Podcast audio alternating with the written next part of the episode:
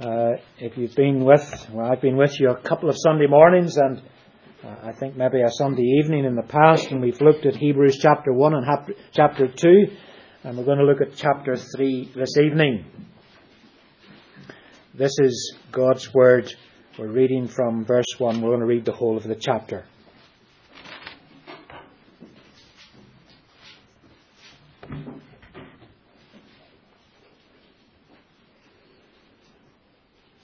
Therefore, holy brothers who share in the heavenly calling, fix your thoughts on Jesus, the apostle and high priest whom we confess. He was faithful to the one who appointed him, just as Moses was faithful in all God's house. Jesus has been found worthy of greater honour than Moses, just as the builder of the house has greater honour than the house itself. For every house is built by someone, but God is the builder of everything. Moses was faithful as a servant in all God's house, testifying to what would be said in the future. But Christ is faithful as a son over God's house. And we are his house if we hold on to our courage and the hope of which we boast. So, as the Holy Spirit says, Today, if you hear his voice, do not harden your hearts, as you did in the rebellion during the time of testing in the desert, where your fathers tested and tried me, and for forty years saw what I did. That is why I was angry with that generation, and I said, Their hearts are always going astray, and they have not known my ways. So I declared an oath in my anger they shall never enter my rest. See to it, brothers and sisters, that none of you has a sinful, unbelieving heart that turns away from the living God. But encourage one another daily, as long as it is called today, so that none of you may be hardened by sin's deceitfulness. We have come to share in Christ if we hold firmly to the end the confidence we had at first. As has just been said, today if you hear his voice, do not harden your hearts as you did in the rebellion. Who were they who heard and rebelled? Were they not all those Moses led out of Egypt? And with whom was he angry for forty years? Was it not with those who sinned, whose bodies fell in the desert? And to whom did God swear that they would never enter his rest, if not to those who disobeyed? So we see that they were not able to enter because of their unbelief. Amen. May God add his blessing to the public reading from his word. You take an offering. Before we sing again, maybe we will pray for our intercessory prayer and pray for the work that's going on and pray for different parts of the world where there's problems and troubles tonight. Let's pray together. Many years ago, I was doing some outreach in the village of Hamiltonsbawn, and I met a man who was clearly under the influence of alcohol. I got into conversation with him. It was a Friday night late and eventually I said to him, if you want to get to heaven, you need to be saved. I was about 18 at the time, and he said, he put his arm on my shoulder and he said, Son, I was saved 40 years ago, and I don't need to be saved again. I've always remembered that, and he was basically just repeating what he had been taught under the popular slogan of once saved, always saved. Those who believe in that slogan generally give the impression that anyone who claims to become a Christian, to receive Christ, that they are to be regarded as a genuine believer. They're safe for time and for eternity, even if they backslide and even if they never walk with the Lord again, They will miss out on the blessings of this life, but they can never be lost eternally. Is that true? Is that what the Bible teaches? Or is that a misinterpretation of what Scripture teaches? I've got your attention. It's great. In the passage we're looking at tonight, if you open your Bibles at chapter 3, you'll see in verse 6 it says, And we are his house if we hold on to our courage and the hope which we boast. And again in verse 14 it says, We have come to share in Christ if we hold firmly till the end the confidence we had at first. You can see that there's an if clause in both of these verses. Can we reconcile this teaching of once being once saved, always saved with what these verses are saying? What is this if clause meaning? So come to study this passage tonight. Let me remind you briefly of the context and the reason why the writer is writing this letter. He's addressing the believers who had a Jewish background and because they had trusted in Jesus as their long promised Messiah, they were shunned by their community. They were regarded as traitors to their religion and life was very difficult for them. And furthermore, there was the threat of renewed persecution, and the future looked very bleak. For some of them, it might even have meant that they lost their lives. And so some were wondering about going back to their old religion and walking out on Christ and their newfound faith. And the writer is aware of this, and he's seeking to persuade them not to go back. Don't give up on Jesus Christ. In the opening chapters, he has shown them that Christ is far superior to the angels. The angels were big in Judaism. But Jesus is far superior to them. The angels are basically only messengers, but Jesus is the Son and the Saviour of sinners. And so we come to chapter 3, and it, where we have these two verses that I've just quoted to you. It begins with verses 2 to 6 showing us that Jesus is also far greater than Moses. The angels were up here as far as Jewish uh, thought was concerned. Moses was up here also. He was the greatest man that ever lived according to the Jews. He was revered in Jewish history because he was chosen by God to deliver the children of Israel from Egypt. He was miraculously preserved at birth. He had a noble upbringing. He was the greatest prophet with whom God directly communicated. He received the law from God and he delivered it on tablets of stone to the people. He was their historian. He wrote the first five books of the Bible. Tells us he was the humblest man that ever lived. Moses was truly great. He worked for the people and he prayed for the people. And the writer of Hebrews acknowledges this. Look at verse 2. He was faithful in all God's house. Look at verse 5.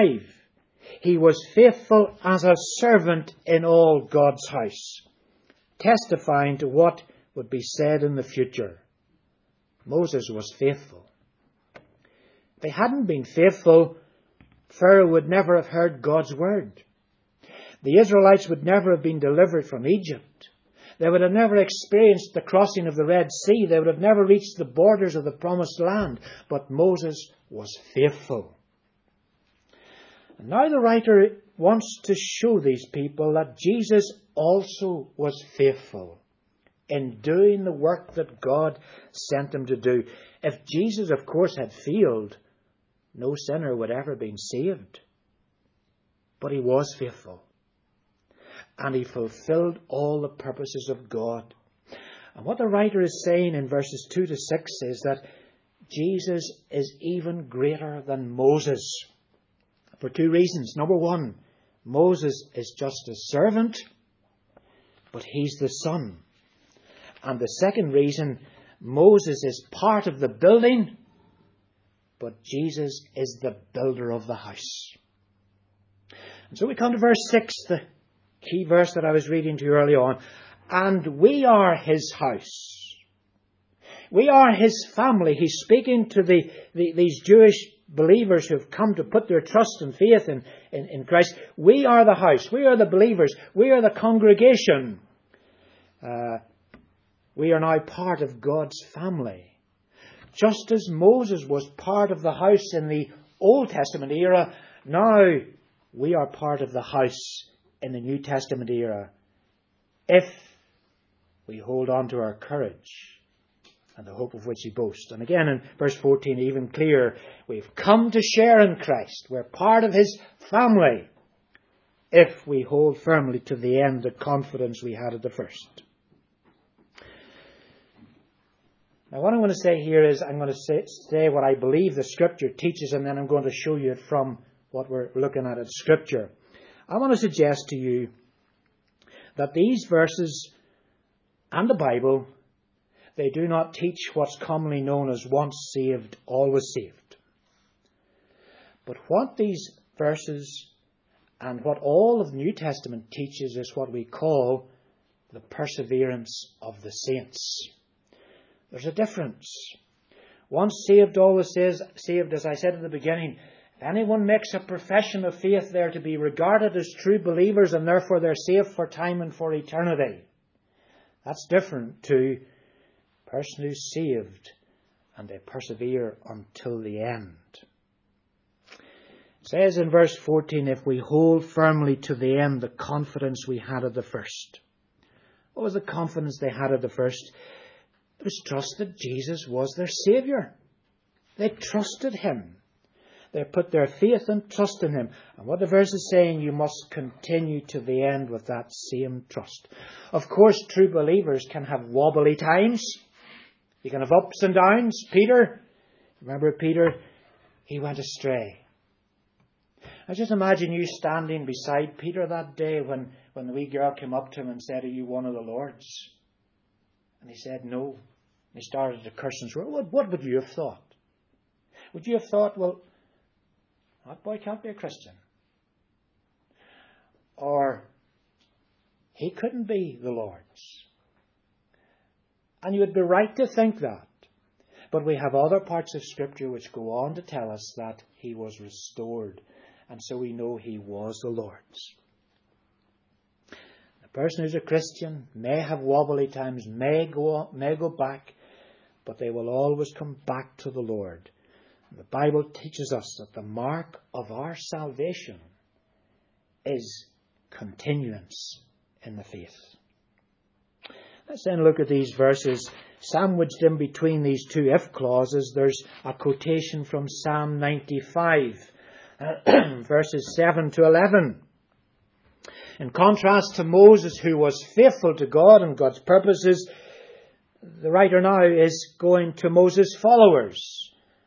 And he's saying, in contrast to Moses, who was faithful, his followers were unfaithful.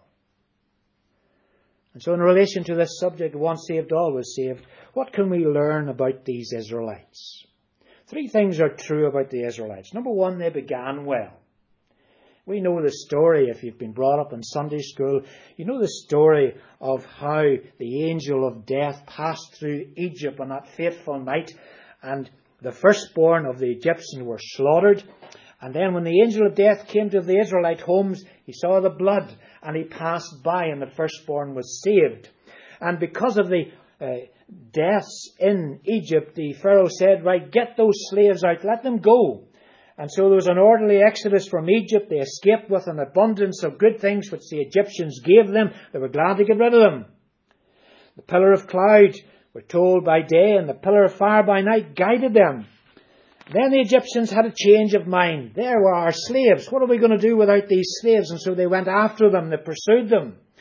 Uh, and the Israelites found themselves with the Egyptians pursuing after them. In front of them was the Red Sea. What are they going to do? They had no weapons to fight. That was the end of them. But then God opened up the Red Sea and they passed through. And when the Egyptians came up behind them, the waters came over them and they drowned. What a wonderful story. What a great experience. What a good God. and they began to sing the song of Moses in Exodus chapter 15. God had protected them, God had guided them. They began well. But then they began to grumble.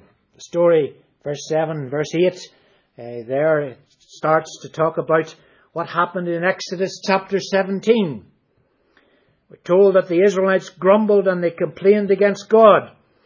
If you go back to the original Psalm 95, the word it refers there to Meribah and to Massah, two place names which mean rebellion and testing, and that's what you have in verse 8, as you did in the rebellion during the time of testing.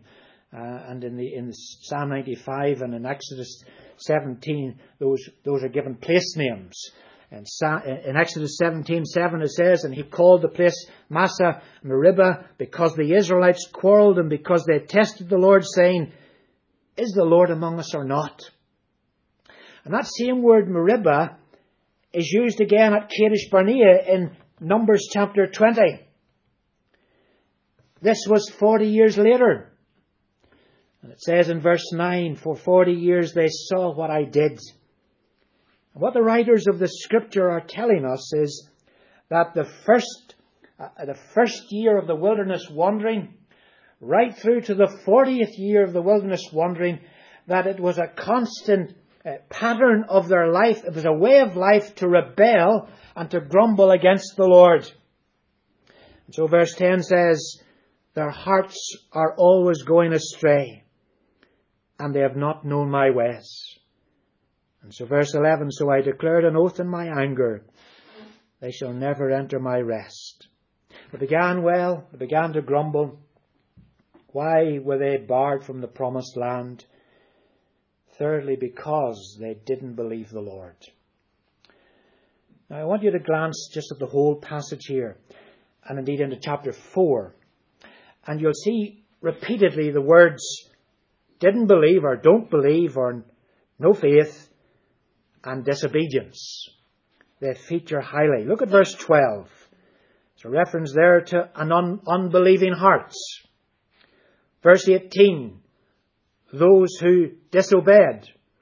Verse 19, because of unbelief. Chapter 4, verse 2, for we also have had the gospel preached to us just as they did, but the message they heard was of no value to them because those who heard it did not combine it with faith. Chapter 4, verse 6. Because of their disobedience. Two thoughts here are held together, two ideas, not believing and disobedience. They're virtually synonymous. They mean the same thing. And the interesting thing, and I'm indebted here to David Gooding, is that the noun and the verb and the adjective in the Greek, which are translated by our words disobedience or disobey, they occur 29 times in the New Testament and never once do they refer to a believer. Never once is the word disobedience here referring to a true believer.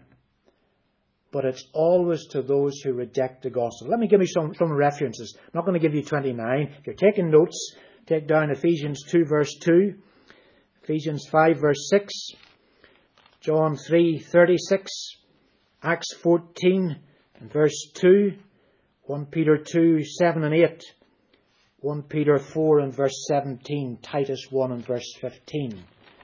I turn to Ephesians 2 just to give you a sample of that. Chapter 2 verse 2, As for you, you are dead in your transgressions and sins, in which you used to live when you followed the ways of this world, and the ruler of the kingdom of the air, the Spirit who is now at work in those who are disobedient clearly unbelievers. Chapter 5, verse 6 Let no one deceive you with empty words, for because of such things God's wrath comes on those who are disobedient. Give you another one in 1 Peter chapter 4 and verse 17. For it is time for judgment to begin with the family of God, and if it begins with us, what will the outcome be for those who do not obey the gospel. Clearly, a different group of people to believers. All of these references always refer to people who are unbelievers. They disobey the gospel. And so in Hebrews chapter 3, the writer is saying that those who came out of Egypt were not truly the Lord's people. Look at verse 16. Who were they who heard and rebelled? Were they not all those whom Moses led out of Egypt? And with whom was he angry for forty years? Was it not with those who sinned, whose bodies fell in the desert? And to whom did God swear that they would never enter his rest, if not to those who were disobe- who disobeyed? So we see that they were not able to enter because of unbelief. Disobeyed unbelief. They were unbelievers. They began well. Then they began to grumble. But the reason they didn't enter the promised land is because at heart they did not believe the Lord. What are we to say about these people?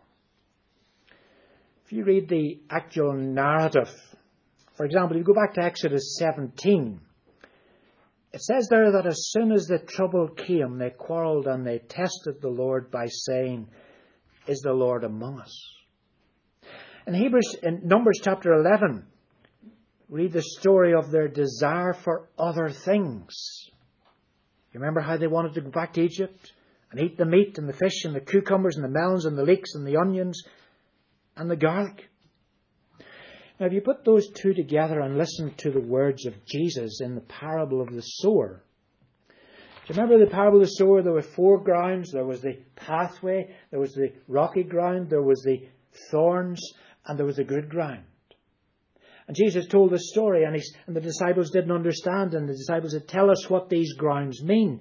And in, Act, in, in, in Mark chapter 4, in verse 16, it says, Others, like seed sown on rocky places, hear the word and at once receive it with joy. But since they have no root, they only last a short time. When trouble or persecution comes because of the word, they quickly fall away. Compare Exodus 17 when trouble and persecution came. Verse 18, still others like seed sown among thorns hear the word, but the worries of this life, the deceitfulness of wealth, and the desire for other things. Compare Numbers 11. They desired other things.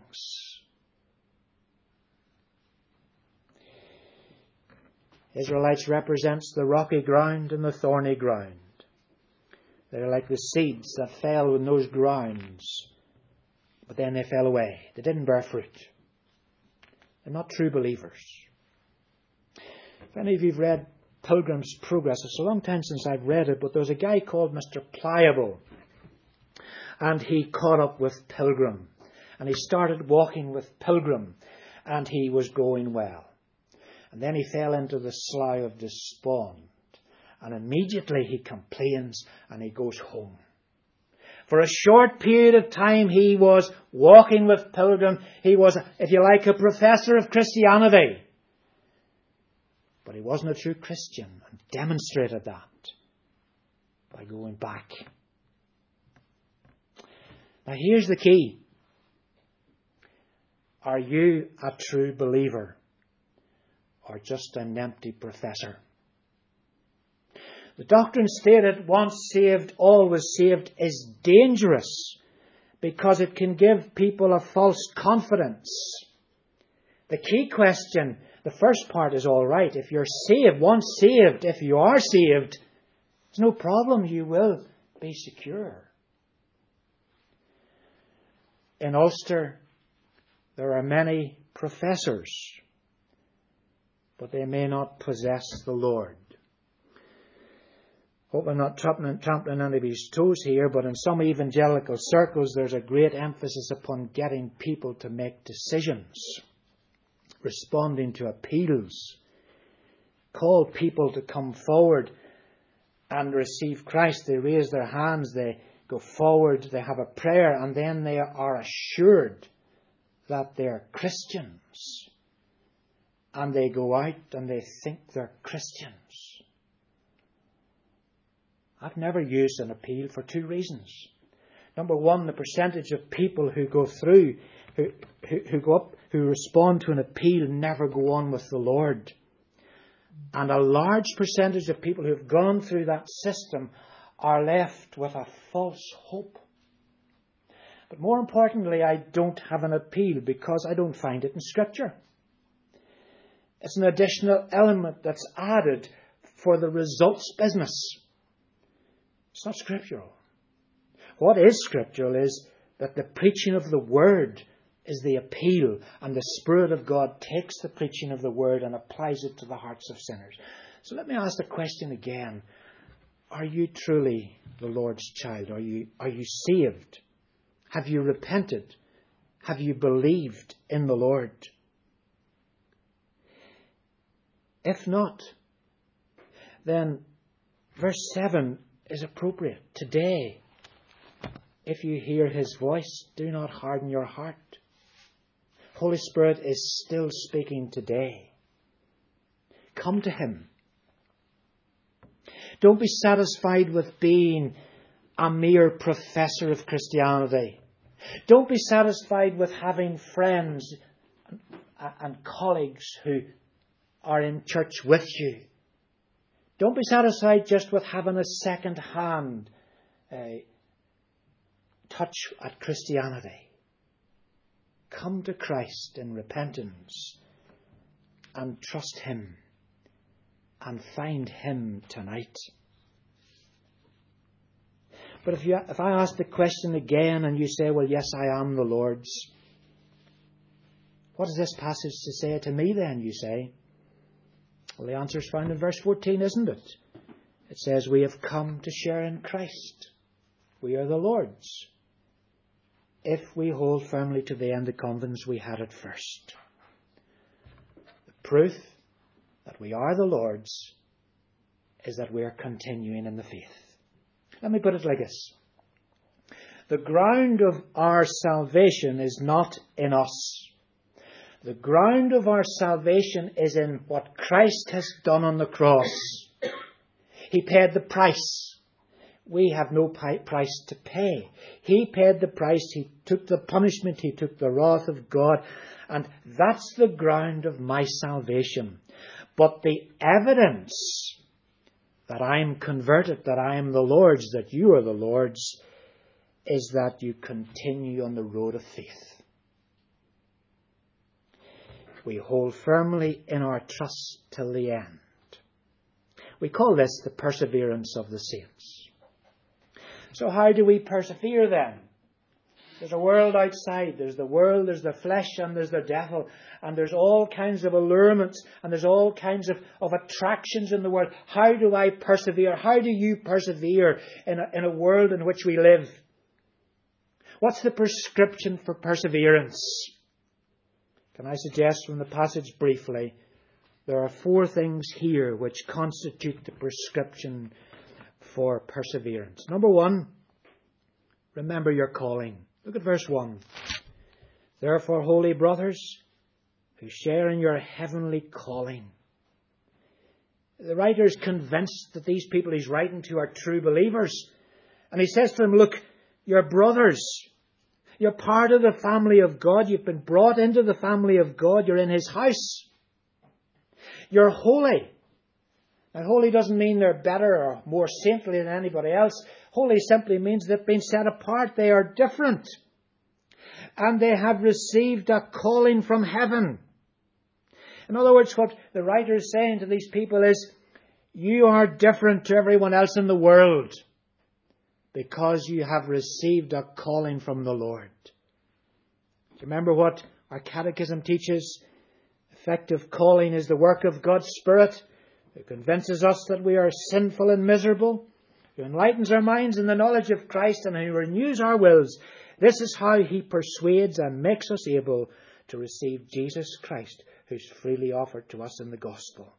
Verse 14, the confidence we had at the first. Go back in your mind to the time when you trusted Christ. Why did you trust Him? It was because the Holy Spirit was working in your heart. You were miserable in your sin. And the Holy Spirit showed you the loveliness of Jesus, that He was the one that you needed. You heard that call, and that call effectively ushered you into Christ.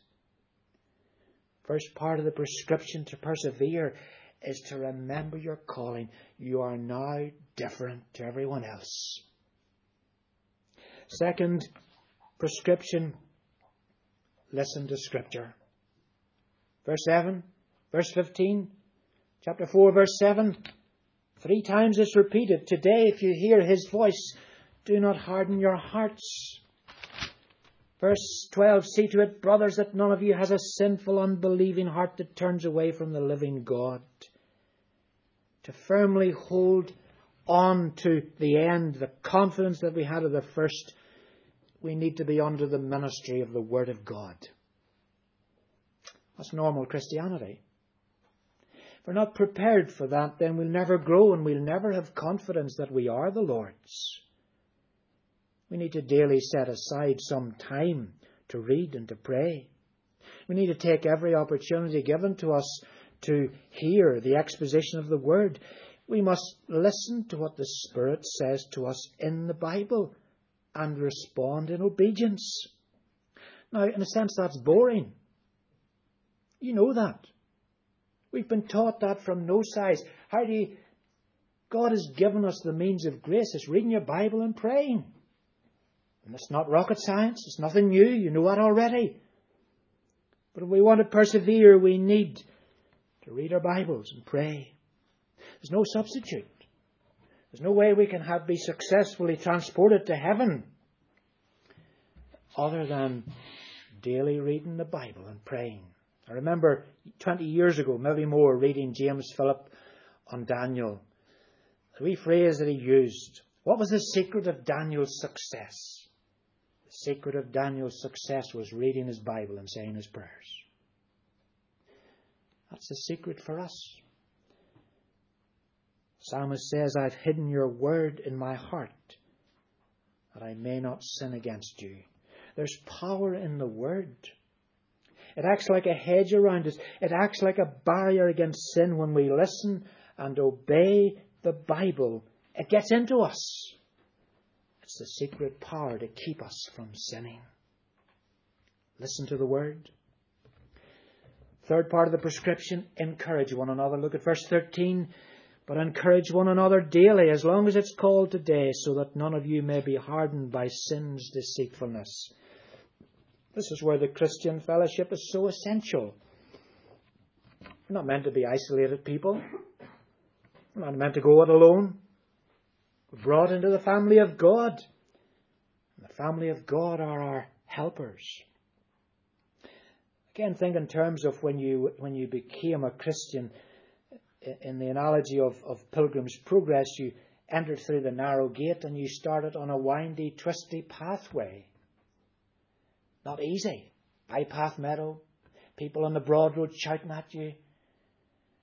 Sin is deceitful The devil tells us, promises wonderful things with sin, deceives. Never materializes. He never delivers. Well, he does. He delivers death and destruction and all kinds of problems. And that's when Christian people can be of help to each other. When we're walking along the narrow pathway together, we might be odd people together.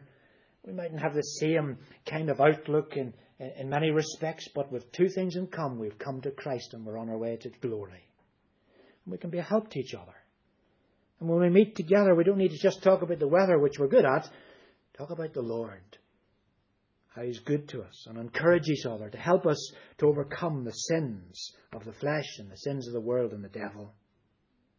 I wonder, are we good at that? We're good at encouraging each other. And the final thing is fix your thoughts on Jesus. Look at verse 1. Fix your thoughts on Jesus, the apostle and high priest, whom we confess. Encouraged to fix our eyes on Jesus. Again, in chapter 12, we've the same encouragement. The word means to give attention and continuous observation of Him. It's the idea of focus, to apply the mind diligently, to look at Him.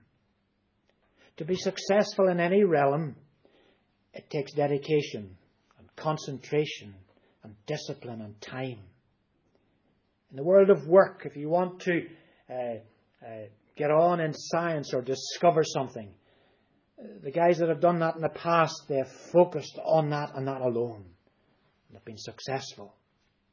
In the world of sport, if you want to get on, you have to focus and have your concentration on it. I'm told when you play golf, one of the things is you have to take dead aim. You line yourself up. You focus on where you're going. And if people in sport and the people in world of work need to do that, how much more do we in the Christian pathway when we've all kinds of struggles and opposition, how much more do we need to focus on our Saviour? The apostle and the high priest, the one sent by God to save us, and the one who goes to God to represent us. So when we take our eyes off Him, that's when we feel. Focus on Jesus. The prescription to persevere. Remember your calling. Listen to the word. Encourage each other. Focus on Jesus. I read a very interesting statistic not long ago. I don't know whether it refers to the USA or to the United Kingdom, but it was this that 68% of prescriptions that the doctor writes never actually get to the chemist. Now, I find that amazing. That means only 32% take the doctor's advice. If I go to the doctor, not very often to go, but I'm going, I'm half dead, and I take his word. And if he gives me a bottle of medicine, I'll take it if it even if it's poison. I follow his instruction because I need something from him to make me better. I wonder, in terms of the spiritual perseverance in our Christian life, will we be like the 68 who don't bother? Or will we be like the 32% who daily take the prescription? Let's pray together.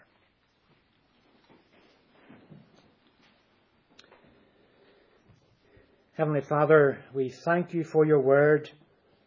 Sometimes the passages are difficult to understand and sometimes uh, difficult to accept. But we thank you, Lord, for this whole balance of Scripture that you save us and you keep us. But the proof that we are yours is that we continue in the faith. Lord, Speak to our hearts by your Holy Spirit, and may we be able to ascertain whether we're yours or just professing.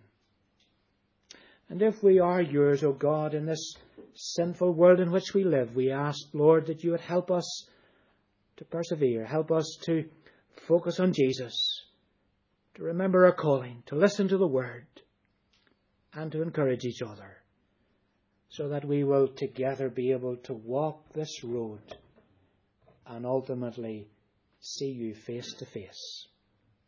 Write your word on our hearts, we pray. In Jesus' name. Amen.